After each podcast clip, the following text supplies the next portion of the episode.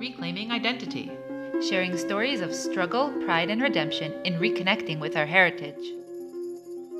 Hi, I'm Drora. And I'm Dahlia, and we're bringing you Reclaiming Identity as part of the ASF Institute of Jewish Experience. Do you feel a part of the Jewish story? Is your family what pops up when people think of Jews? At Reclaiming Identity, we celebrate and explore the greater Jewish experience. We encourage you to tell your story and take pride in your heritage as it is a part of your identity. Listen to other people's stories, ask questions, be curious, and reclaim your identity. Today, we have the unique opportunity to gain insight into the Montreal Moroccan Jewish community while we speak with six members of the Lasry clan. Professor of Psychology Jean Claude Lasry and his wife Arielle Sabach Lasry were both born in Morocco, where they had little Jewish education. They both became leaders within the Jewish Sephardic community in Montreal, and Professor Lasry was the founding president of École Maïmonide. Although each of them has a strong affinity to their Moroccan identity, they have unique implementations and approaches to the greater Jewish narrative. Eytan Lasry is the oldest. Today he's living in Toronto where he teaches management at York University. Arielle Lasry moved with her family to Atlanta. Karene Uzan works for the Canadian government and is currently stationed in the UK. Yohan Salve is the fourth of the five children. Both he and Karene were born in Marseille. He currently lives with his family in Montreal. Aurélie Lasry is the youngest and lives with her family in Aventura, Florida. We hope you enjoy the different approaches to identity and the interaction amongst the siblings and their parents. We hope that you have been enjoying the first two seasons of Reclaiming Identity. Please do share the podcast with others and consider making a donation at instituteofjewishexperience.org. Just to make it clear, I remarried in 1987 or 7. Eytan and Arielle are uh, from my first marriage, and Karene and Yohan are from Arielle's first marriage, and Aurélie, two plus two should be four. but in her case, two plus two is the third one, fifth, the five. And she is from both of us. And as Yohan said in one of his recent email to you, they are all brothers and sisters and not either step not either half, because we never agreed to this separation. And that's why they are all, the five of them are my children. And I really feel and I, I, I, I think they also think they are my children, whether they are my biological children or whether they are my psychological children. First of all, I'm Jean Claude Maurice. Yeah, uh, when I came to Canada, my name was Maurice Jean Claude Lasry. Lasry, by the way, in Arabic, in this case, means the izquierdo, the uh, lefty. No one in my family that I know of is a lefty, but still, that's our name. When I arrived here, I worked like my father, who was a ladies' hairdresser. I worked in his shop, in his beauty salon, I should say. And I changed. I thought Maurice was, uh, you will excuse me, too Jewish, although it is really a French word because Maurice is really for Moshe. You said you arrived you didn't say where you arrived from. Oh, ah, all right. Thank you. Yes, we arrived in January 1957 in the thick of the winter in Montreal. And I wrote a little piece on this trip from the airport to where we went uh, to the first house we went in Montreal. But it was really in the winter while we had left Morocco we had spent five days in Paris, and then uh, we arrived in, in Montreal. And in those days, it was uh, the planes took 24 hours. I was working Thursday, Friday, and Saturday in the beauty salon, and Monday and Sunday, Monday, Tuesday, Wednesday, I had four days of studying, and I had uh, uh, um, organized everything that had to be learned for this year. I taught myself with the books that were available. And at the end of the year, I uh, passed the exam that all the students, uh, not all the students, but those students that were going to the French college, I passed the same exam. I don't think I will have the same emotion that I had when I saw the results, but the results were by uh, grades, and uh, I started by the worst one and going all the way, and I was and I went all the way to the top, and the first name on on that list, which I kept, was my own name as a, a student and a non-regular student.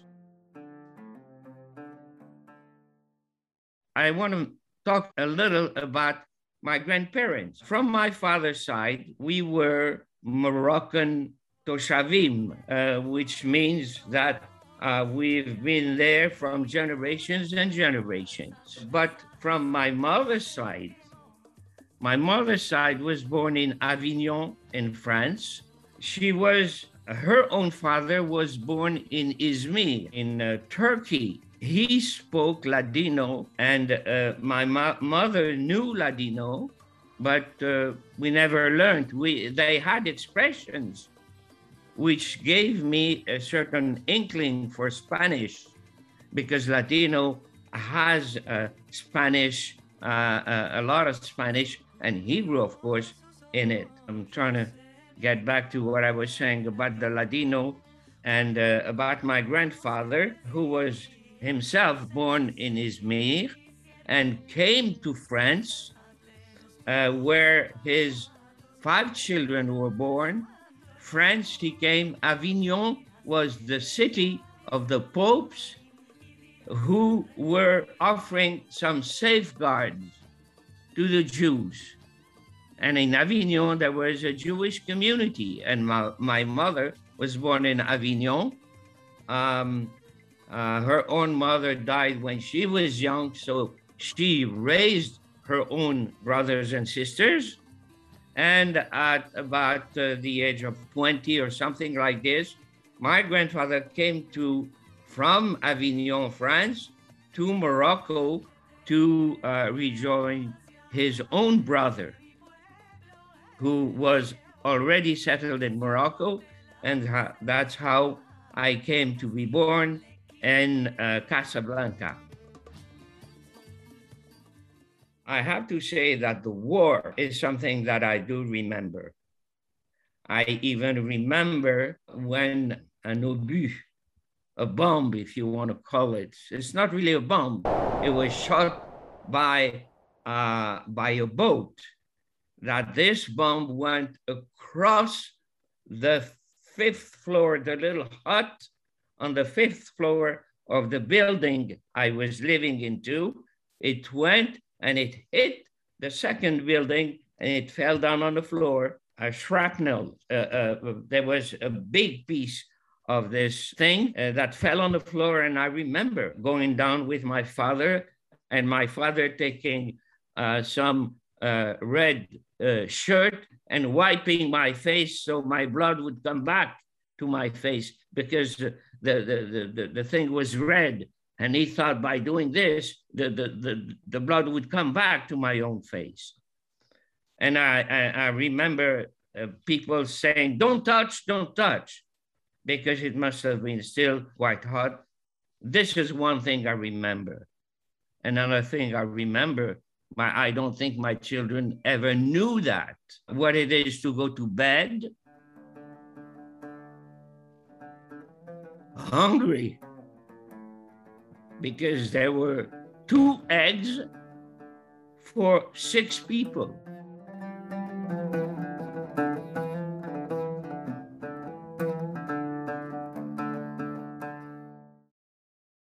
So let me ask the rest of you.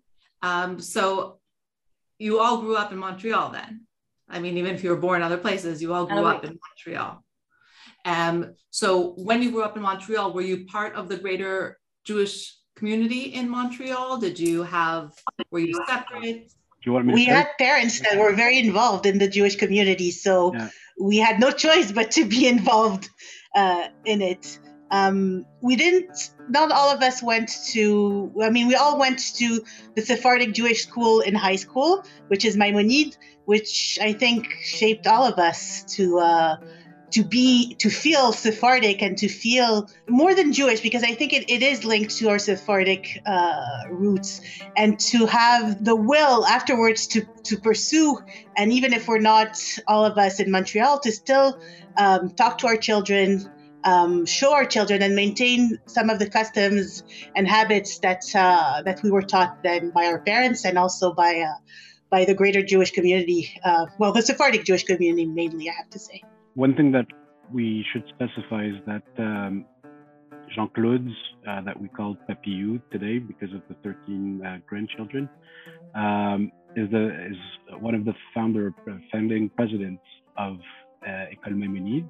So uh, when obviously, you know, his two first children had no choice but to go there, and when we joined the family, Karene and I, we also transferred school. We were already in the Jewish school, but transferred to École Maïmonide as well. It really, you know, uh, forged our, our education of, above and beyond just being founder of the school. I think both our parents were very much involved in the Jewish community, uh, as we mentioned, with different roles in different uh, organizations. So we all went, aside from school, we all went to camps. Um, we, wa- we were all part of um, activities uh, after school or different programs. Were they all within the Sephardi community, or was it the full yes. Jewish? Yeah, so so there's there's a background also in the Montreal Jewish community. Um, I don't know if we want to get into that more specifically, but um, uh, Ashkenazi and Sephardic differences that are probably less uh, obvious today, uh, but that were very much present in the past. How did that manifest itself? The, well, how did mostly, you feel it personally? We were we were just driven into it, uh, I think, but mostly I would say uh, the language barrier between French, which was the, the, the language spoken by Sephardics and still is uh, less and less, but still is, and the Ashkenazi community, which you know uh, was present in Montreal for probably more time uh, and has a greater history in Montreal than the uh, Sephardic community. So our, our parents' job or side job or involvement was really to give the Sephardic community uh, its place within the Jewish community and uh, not necessarily, that's how I, I see it, be driven because of the language barrier towards the French Canadian secular uh, community and, and, and you know, be, be an integral part mm-hmm. of uh, the Jewish community we were in 1960s, late 60s in Montreal. If the children wanted, the Jewish children from Morocco, Francophones, wanted to have a Jewish education, they had to get it in the Jewish day schools who were Anglophones. With a, a group of friends, we created the French, the first French speaking Jewish day school in Montreal, which is École Maïmonide, named after the Rambam. And that's where all my kids went. I was the founding president of École Maïmonide. I came back in 1972. It was from 1969 the school was founded with 14 children. Today we have more than seven or 800 children with elementary, kindergarten, elementary, and high school. And all my children went to this school. But this is, for me, one way of reintegrated my own roots. So, all that to say, most of the Sephardic Jews in Montreal are from Moroccan or origins.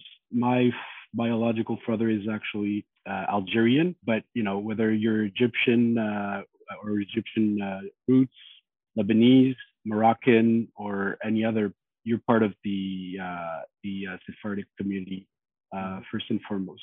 So their involvement in the community, I think, led us a lot to be proud and to forge our values within that community. The school, obviously, which at some point, I think growing up was also tricky because, you know, we tend to say, you know, we were born and raised in this micro community in Montreal. And at some point at adolescence, you go to college, you go to CEGEP, you go to university, and you're forced to open up to this society, which you're not necessarily aware of because you've been growing up all the way through in this uh, micro community. So it has its pros and cons, but definitely, I would say uh, it uh, made us stronger and prouder of uh, who we are today. So yeah, echoing what uh, already what uh, Yohan and and Karene have been saying, and I think getting at what I think your your project is interested in, how we felt as a community growing up as Sephardim, and even more, I would say it was more specific. We felt very part of a not just Sephardic, even more Moroccan uh, type of heritage. And for at least for myself, and I know even today, 30, 40 years later, speaking to friends who we grew up with, you know, at the time, our parents were recent immigrants to, to Montreal. So we did feel very different from the uh, rest of the Jewish community, the Ashkenazis, whose families had been in, uh, in Canada for a longer time, who had established, who had more money, who spoke a different language by and large. And so we did feel very, very separate and very different uh, than they did. And I do agree about, again, my, um, our parents' involvement in the community, but I, I think it's impossible to understate how much being a part of uh, a Jewish school like Maïmonide does to École Maïmonide to uh, who we are today, and that feeling of of identity to this unique uh, community. Because I speak today, and and we had two years ago, I think, or three years ago, our 30 year uh, high school reunion. And these are people who by and large we, we were together from a young age till high school till graduation. And we were all more or less the same. We participated in all the same activity. We are all part of the same uh, community and we are friends today. There are people if i even if i don't see them for 20 years i can see them again tomorrow. And it's like we never left. In the last year and a half uh, during covid as we're more connecting with people like this on zoom it's given us an opportunity. There have been people that have passed away in the last few years as well that we've had a chance then to connect with some people in our community.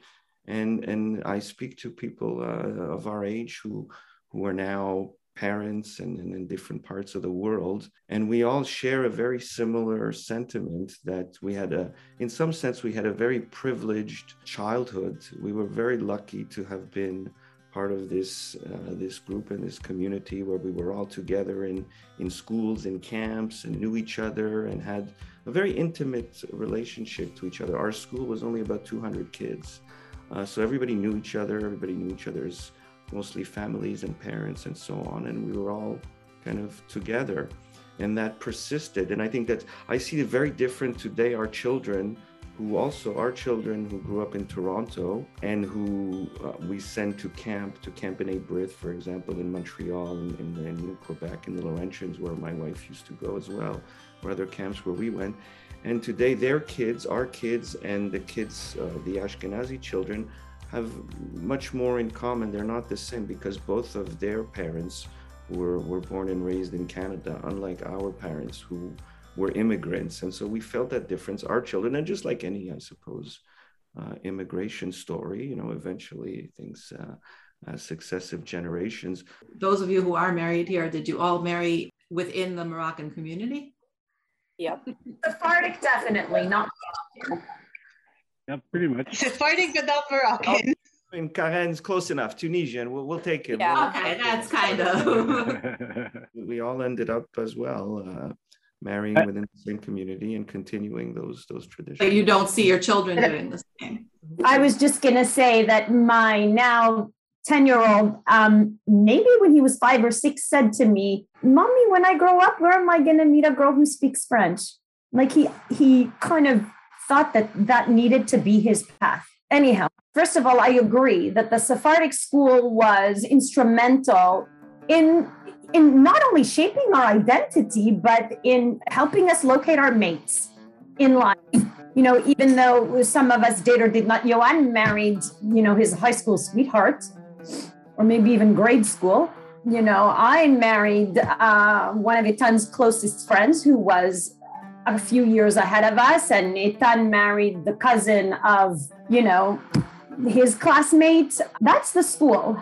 Um, so, how much of that is identity? I think a big piece. I want to say one of the things I'm privileged about is, is really two things. The first is I blend in very well to the broader Ashkenazi Jewish community. And that's because I went to camp in English, I spoke in English, I had Ashkenazi friends. They welcomed me with open arms. Um, You're blonde and blue eyes. and uh, yeah, I mean, blonde, Yeah, I need un peu de teinture. We grew up in an English neighborhood. We we were born in an English neighborhood, and I went to camp in an English neighborhood. And you know, I have the privilege of carrying maybe a Canadian accent, but not necessarily a Sephardic thick accent. Those friends that you said were Ashkenazi, did they know that you were Sephardi? They didn't care. We were young. And again, so what I'm thankful for is that I'm thankful that I was able to blend. That's number one. But number two, what I'm also privileged and thankful for is I have to say, I, I don't feel that I have been discriminated upon for my Sephardism. Um, I wear it proudly when it comes up, but I've been given the opportunities that I feel others would have. You know, if I didn't marry the Ashkenazi, it's because I there was something missing. He couldn't be with my family and sing Charles Aznavour. You know, it was just, it was my choice, not because his parents wouldn't have me. I think that that's because I, you know, thanks to my parents and grandparents and thanks to the school, we have a, a broad education as much as my Sephardic identity is and that I'm now baking all sorts of uh, Moroccan cookies and cakes and sticking them in my freezer for my eldest bar mitzvah coming up in two weeks. Dafina, every Shabbat, and I live in Atlanta with a very small uh, Sephardic community. So, I mean, again, I think that two things I'm I'm grateful and thankful for are that I'm able to to uh, spend time with Ashkenazis or Sephardim, and I just I, I don't feel discriminated upon. I walk in, in, in the path that has been trailed and blazed by my parents and grandparents. I'm not saying that the Gizanut doesn't still exist. I'm sure it does. But I'm grateful to also have the kind of character that is strong enough not to let yourself be diminished by the comment. I mean, my husband always jokes we were once at a wedding of an Ashkenazi friend, and one of the moms who knew me as a, as a friend to their to my you know other Jewish peers never picked up on the fact that I was Sephardic. This mom, she came to me and my husband and said, you know, Arielle, how is it being married to a Sephardic? And I said, fine, why? And she said, but don't you find it you know different or odd? And I said, but I'm Sephardic too. And she said, really? Both sides? And you know, my husband recounts this. I don't feel that that's that's offensive. It was a comment. She made it. She just wanted to know if a Sephardic person, man and and and a Ashkenazi, whatever, if a mixed marriage would happen, how would that work out? So I um I can't say that I'm I'm a victim of this this this gizanut, and and I'm grateful to my parents for having paved the way for our success. I, I would say so as well. I think I kind of agree with a lot that's been said. Um, I think that the school played such an instrumental piece in our upbringing, in forging our interactions. It really created who our network, our community was. I kind of geared a little bit sideways because I felt for a long time that we were too much, too together all the time. And then the moment that we expanded, it was almost this like catalyst moment like what do you mean there's an outside world with other people like this is all we've ever known this is crazy and we were just very you know inbred um, which I love because the moment that I moved to Miami, I realized that all of my friends and family that I consider here today are also expats. They're all Sephardic.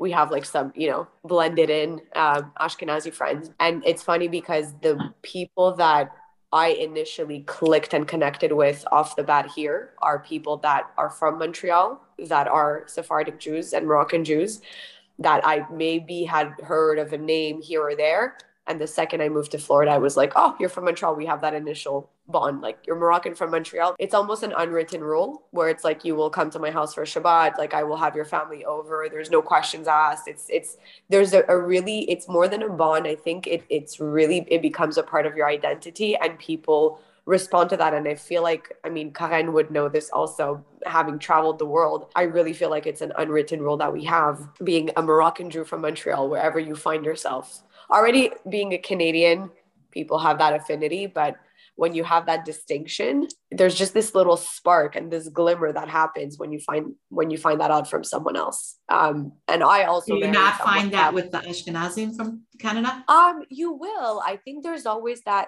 that excitement also if you're you know in a for me for instance if i'm in a work setting and I find out someone's Jewish. I think we're three Jews in my company. And I mean, I was dancing up and down to find out that there was one that was taking off for Yom Kippur. I was like, I'm not the only one. But add the roots and add the the traditions to that, I think it it's a lot more mm-hmm. impactful and it gives people a sense of identity and a sense of community and togetherness. So that's something that I know we forged here and that's something that I want to give to my son as well. I think I, I struggled with that identity piece for a long time. People would ask me, What are you? And I would say, I'm I'm a Moroccan Jew. And they're like, Do you speak Arab? No. Have you been to Morocco? No do you, do you know anything at all? But my parents are born there, and that's how I identify because I can't identify as a French Canadian.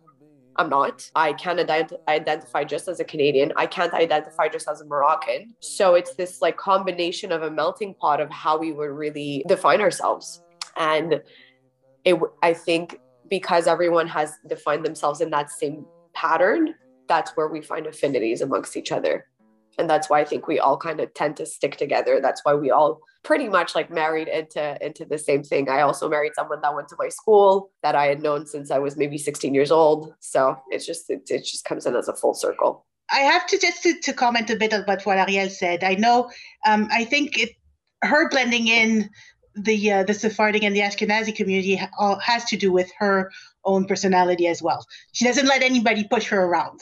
So she takes control of the situation, whether you like it or not. but um, my upbringing was a bit a bit different. Maybe because I was uh, the eldest child of two, um, and I was a bit older when I came to my Maimonides. I only integrated my Maimonides when I was in high school, and my interaction with the the Ashkenazi community was in the previous two years, where I was in an Ashkenazi Jewish school, um, elementary school, which was odd at times because that's the first time that I realized actually in Montreal was the first time I realized I was Jewish. When I was in a non-Jewish school for the first year when we immigrated when I was told you can't be Jewish and speak French at the same time. That's not possible. Um, you're either Jewish or Francophone. You can't be both. And I think I was seven or eight at that time and came back home feeling who am I somebody told me I can't be both, but who am I then? Um, and my second acknowledgement of who I was as a Sephardic was in uh, an Ashkenazi school where I always felt like I wasn't part necessarily of the whole class or the whole group because my I mean, we weren't very religious at that time at home, but the melodies that I had heard, the customs that we were having were very different from what my classmates had, although a lot of them were Sephardic as well. But there was a sense that it wasn't totally incorporated. We weren't all as one big family the same way we were afterwards in Maimonides. And I have stories of how I felt let down by by the school not necessarily because i was sephardic but because we weren't uh, following necessarily the right rules uh, at the time which is not something that we would have felt in a, in a sephardic environment. Um, so i have to say yes i that's when i had the realization that we were sephardic we were different and maimonides really really helped in forging a sense of belonging to a whole community.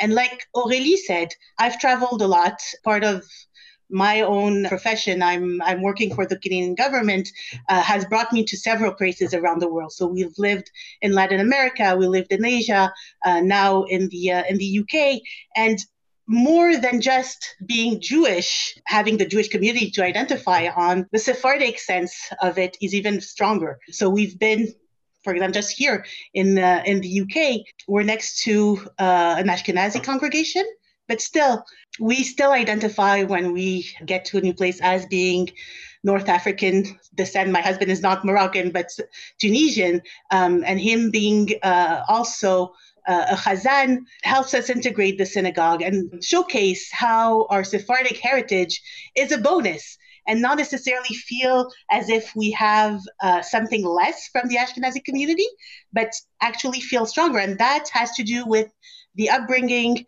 from my parents and the belonging from uh, the sense of belonging from the school, which has forged our our, uh, our identity to be proud of who we are as uh, as Sephardim. And the only thing that I'm I'm a bit more upset about is that I can't give my children, my own children, the same sound sense of belonging. So we try to compensate with other things, but them as being all over the world, they haven't been able to integrate École Maïmonide the same way we have.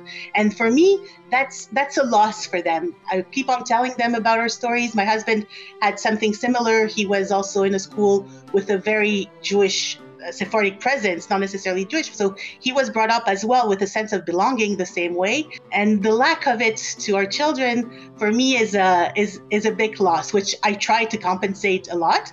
And I'm quite happy because both my eldest boys are now in Montreal, embracing this Jewish uh, Sephardic heritage as well. So I haven't done so bad, but at the same time, that's something that I feel that they are missing. But I'm thankful to to have been able to uh, to live it.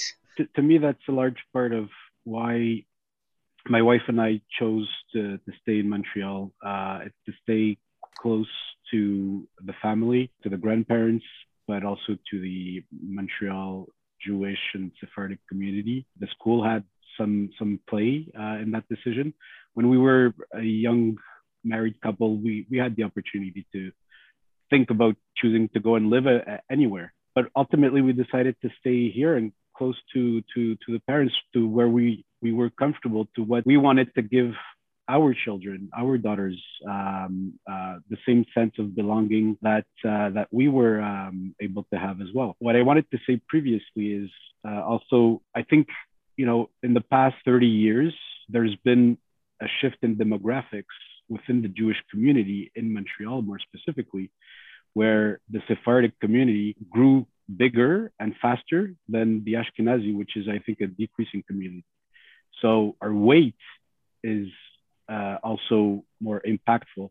And not to diminish the fact that it was extremely important to lay the foundations of, you know, our, our, our I'll go to as far as say our rights and, and to what we as a Sephardic community needed to claim our parts in uh, in in the Jewish community as a whole.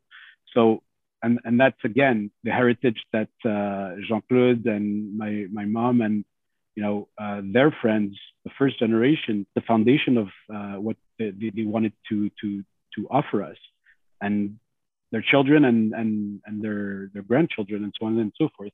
The other point I, I wanted to make is uh, working in the Montreal business community, I've seen also the shift. Uh, working, I've, I've worked with French Canadians, I've worked with Montreal Anglophones, I've worked in Jewish environments, non Jewish environments. It was a pretty tough time explaining what you were and what your origins were because, you know, you, you walk in and if you self identify as a Jew, so they put all the Jews in the same kind of boat. But then what they know is probably the Jews from Outremont that are either ultra uh, Orthodox um, or the big donors or big businessmen that made it, who are more, uh, most of the time Ashkenazi. They don't really have a good sample or, or knowledge about who the Sephardics are. That's changed a lot in, uh, in the past years. The law firm in which I work with is now probably 15, 20% Jewish. And I would say that I'm not welcomed the same way and probably more with open arms than ever as a Sephardic within that clan at the office of the, Jew, uh, the Jewish clan. because the Sephardics have a seat at the table now. They have impact. They have uh, credibility. They're respected much more than than in the past. So I think that's a key component. And the last thing I'll say, because I've jotted down some some points. So Montreal is very multicultural, and I would say that other communities have also had that same type of questioning where you'll run into Asians or Lebanese or Greeks who are third, second, third generation in Montreal, and they also self-identify as Greek or Italian or name it. They've never been to Italy. They've never been to Greece. They've never been to Lebanon. So it's easier today to claim your identity as a second, third generation of immigrants and have people understand what it is. Like Karene was saying, 15, 20, 30 years ago, people were just scratching their heads. And when you came from a reconstructed family, it was even worse. Now it seems to be second nature. Oh, okay, so you self identify as Moroccan, you're Jewish, you speak French. Everyone's different in this world, and we just open uh, we o- open our arms to, to diversity. Uh, that, that's today in 2021, but it wasn't the case before. So I'll stop talking. And Orly, you wanted to say one more thing? Yeah, what I was just going to add to um, some of what was said before is I think that because there's probably less disparity today and the kids are less Sephardic versus Ashkenazi and people just blend better, is we were the children of first generation immigrants. And I think that that made a really big distinction in our upbringing. And I think that's something that was very ingrained in us and forged also. And I think that now, as the generations go by, that's why I look at, you know, everyone's kids, like my own, I think it's going to be a very different, less black on white. You're Sephardic or I'm Ashkenaz, we don't have the same traditions, as opposed to just a larger blend. But I still think that it was an integral part of our upbringing. And I was always told, you know, that my daddy was very important my whole life um, I didn't want to be different. I didn't want people to look at me differently or to, you know, to think that I was all that. I take that from him a lot. He likes to, you know, keep his head low and just be very humble. And I love that about him.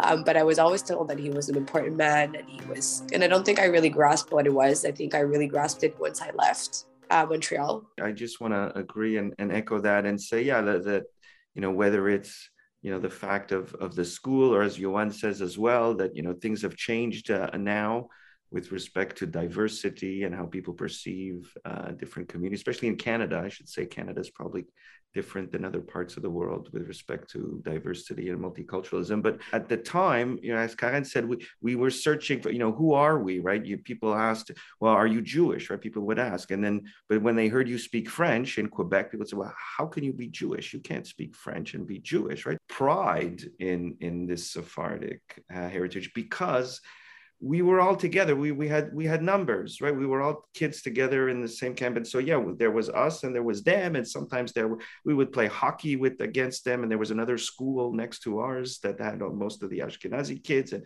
sometimes we meet at lunch, and there would be fights, and it was us against them. But we we felt like we were, you know, we had strength. We didn't feel we were empowered. We didn't feel you know, powerless, you know, fearful, or we're just a minority. We felt like, and that, you know, persisted. And again, today, obviously the world has changed, like like Yohan and Karene, everybody else says. And I think that Montreal, for sure, was a very, very unique, I think, in the world. Karene has said it, and and you know, we've been all over the world, and and you see that that that bond, that community uh, that that we have in Montreal.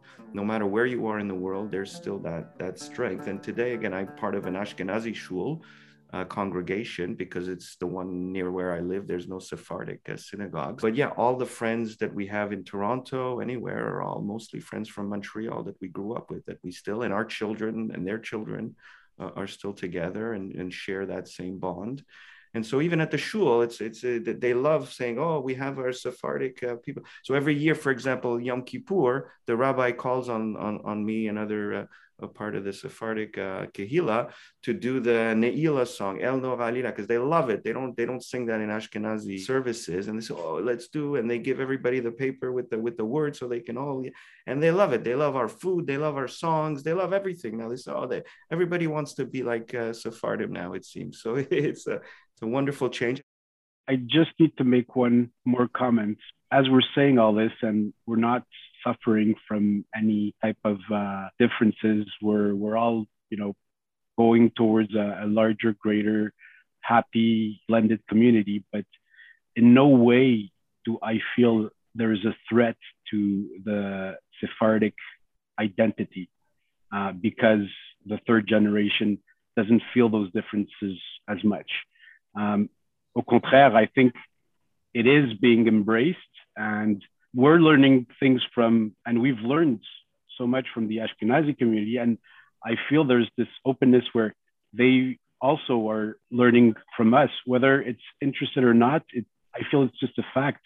So we're here. I'm here to make sure my kids get those traditions, uh, get that heritage, but I do not feel that it is a threat right now that we lose any piece of that, if not just to make it even more known and uh, take our part in that community even more so. When I went back to do my studies at the university, I did on the adaptation of the Moroccan Jews in, in Quebec, in Montreal, let's put it this way. That was my first research project. And it, it was a big research project. I had a team of six or seven uh, assistants. This is how I, for me, to to to get rooted in what it was to be a Jewish Moroccan in Montreal, and you have to. In, in those days, the Ashkenazim in, Mont, in, in Montreal didn't even know the Ashkenazim who were 95% Anglophones didn't know there was such a thing as a French speaking Jew. And a French Canadian just the same. They didn't know French Canadians. There were Jews who were French speaking and not only English speaking. So, this issue of culture was an important one for me since I spent my first research effort on that when I was a student in psychology, I was very much impressed by a European psychologist who went to the States, to, yeah, somewhere in, in the States, and his name was Erik Erikson. Erik Erikson uh, wrote many things about psychology, but he wrote about the basic thing for him was identity And identity. And this is a definition I've kept all my life. Uh, it's a very short definition, but it's uh, I found it very powerful. Identity is the sum of your previous identifications. Who did you identify with during your life? And that's why identity is always evolving. It isn't static, like as I love to say, being an immigrant is a static status because it doesn't change. Not only doesn't change, but it's even transmitted to your own children. My children, five of them are not born in Morocco or some in France. Most of them feel, for some reasons that I don't understand, Moroccan Jews. They have, they're born in Canada. They went to school in Canada. Their friends, mind you, for my own children, it's a little different since they went to a school, a Jewish day school. And this is also part of my own identity because going back to my religious upbringing, I didn't have much, to be quite honest. We had an old guy who knew, who must have been learned, but I didn't know much about uh, even to understand him. He taught me the berachot to do my bar mitzvah and my brother. We did it together. My we have about a year difference. That's all I knew about being Jewish. When we went to live in Montreal, rather than go and live in a Jewish district, they didn't know even the, the JIAS or HIAS, which is the uh, society that helps immigrant, Jewish society. They sent us downtown Montreal to look for an apartment. They didn't send us to a Jewish district. So even shuls, I didn't, I didn't, we went to, my father took us to shul two, three times a year. I would just, I mean, when I arrived, I even didn't say I was Moroccan and forget Sephardism because I learned that I was a Sephardic in contrast to the Ashkenazim in Montreal. In Morocco, we didn't uh, we didn't know what it was to be uh, Sephardic. We were Jews. That's all. We know we're Moroccan Jews. We were different from the Muslims. We were different from the Christians. But but uh, so you had the Muslims, the Arabs, you had the, the, the Christians who were then mostly Spanish or Italians, some from France, and you had the Jews, the Toshavim, who've been there for generation, and uh, the Megorashim who came from Spain. Coming back to your own question, why, uh, why did I, why was I interested? Well, uh, the question begs the answer because it was an issue of identity. It was an issue of creating my own roots in this country. And in order to know my roots, I remember the, uh, doing the moving, I came up across a book written by an Israeli, Me, an Arab Jew. That was the title. And this was in 1970. He defined himself as an Arab Jew. And this uh, and this fitted to me perfectly because very often I, I, I speak to people. Um, we had at some point at the University of Montreal a lot of people working in the university, not as professors, in, in services. And I spoke to many of them. They projected the fact that they were Jewish. Most of them didn't. And yet, starting as a student, all my way to my PhD, all my way to my for my 40 years as a professor there, I always claimed high and, and strongly that I was Jewish. I think as I'm talking to you, and as I was making some notes last night at one o'clock in the morning, I realized that my whole life was one way to reintegrate my roots. Thank you for listening. Reclaiming Identity is produced and edited by Moshe Singer and executive produced by Dalia Arusi and Drora Arusi. Our theme music is by Vanessa Paloma. Be sure to check her out on Spotify. Be a part of the reclamation. Subscribe to the Reclaiming Identity podcast on our website instituteofjewishexperience.org on our Facebook page, Spotify, or Apple Music. Follow our programs on our website and the Institute of Jewish Experience channel on YouTube. And please help support these and other ASF Institute of Jewish Experience efforts by donating today.